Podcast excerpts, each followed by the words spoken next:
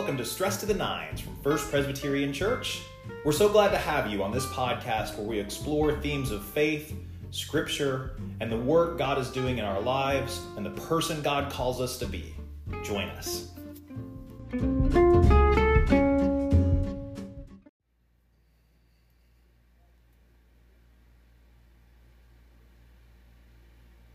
Hey, good morning, everybody. Welcome to another edition of Stress to the Nines from a very cold and rainy downtown Fort Smith. Still glad to be here with you this morning as we continue to take a look at 1 Corinthians chapter 13 this week. That is the famous uh, love passage that you've probably heard at many a wedding over the course of your lives. Uh, yesterday, we looked at the beginning of that passage where Paul talks about love in contrast to other Christian virtues and values reminding us that it is love that is the most important Christian value. Today, we're going to get a list of attributes for love. So let's dive right into that. We're going to go uh, verses 4 through the beginning of verse 8 this morning. Let's listen for God's word to us today. Love is patient, love is kind, love is not envious, envious or boastful or arrogant or rude. I'm going to start over because I'm very unhappy with that reading. Let's start again. Love is patient. Love is kind. Love is not envious or boastful or arrogant or rude. It does not insist on its own way. It is not irritable or resentful. It does not rejoice in wrongdoing, but rejoices in the truth. It bears all things, believes all things, hopes all things, endures all things. Love never ends. This is the word of the Lord. Thanks be to God. So we get uh, quite a lovely little list there to start this passage from the Apostle Paul of everything that love is not. Uh, and keep in mind now, we're talking about God's love for us and the love that we then reflect back towards God and out into the world.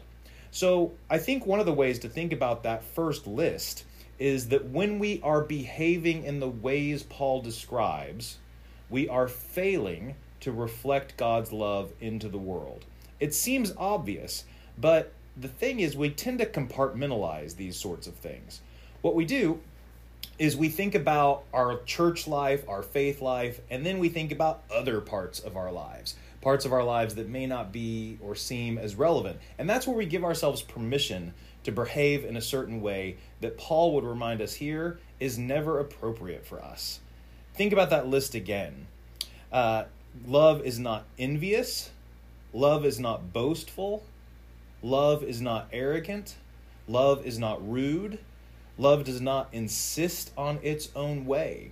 It is not irritable or resentful, and it does not rejoice in wrongdoing. So, when we think about all those things, we think about the ways in which, when we give in to those feelings, into those actions, and into those behaviors, we are failing to reflect God's love back to the world and to one another. When we live our lives as Christian disciples, as people who claim to follow Jesus, it's important that we remember that the hallmark of that life is love. And it doesn't just mean loving people when it is easy, it means loving them when it is difficult. It means showing love in times when other people might not be so inclined to do so or even to receive it from us. It is very easy for us to give in to arrogance or boasting, to rudeness or irritability. And yet, when we do those things, we deviate from the plan that God has laid out for us and the calling that God has placed in our lives. The best way we can testify to what we believe is how we treat other people. That's what Paul is saying here. Inside the church, outside the church, in all the areas of our lives, the ways in which love conforms uh, our lives conform to love and love uh, becomes a part of who we are is what marks us as Jesus' disciples. Then Paul concludes by reminding us of the eternal nature of love. This bridges into our theme, which we will continue to explore throughout the rest of the week. But this idea that love never ends, that love is eternal, uh, teaches us the degree to which that uh, that ethic, that behavior of love is tied to God's very being and to our understanding of what it means to be God's follower. So, anyway, uh, that's our conversation for this morning. Uh, just a reminder that when we lead our lives, we are showing what we believe through how we behave. I feel like it's a lesson for a first grader, but aren't we all first graders from time to time? Anyway, let us pray. Holy God, we are so grateful to you this day for all that you've done for us and the ways in which you've shaped us. Help us this day to live lives of love, to live lives which are rooted in your goodness and in your grace, and in turn show that love to all whom we meet and all whom we encounter this day. We thank you for all that you've done for us.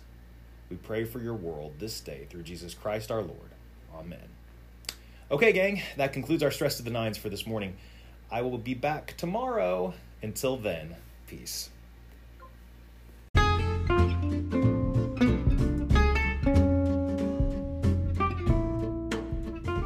Thanks for listening to Stress to the Nines. Be sure to like and review this podcast wherever you have found it. And for more content from First Presbyterian Church, check out the One Pres Pod. Until next time, peace.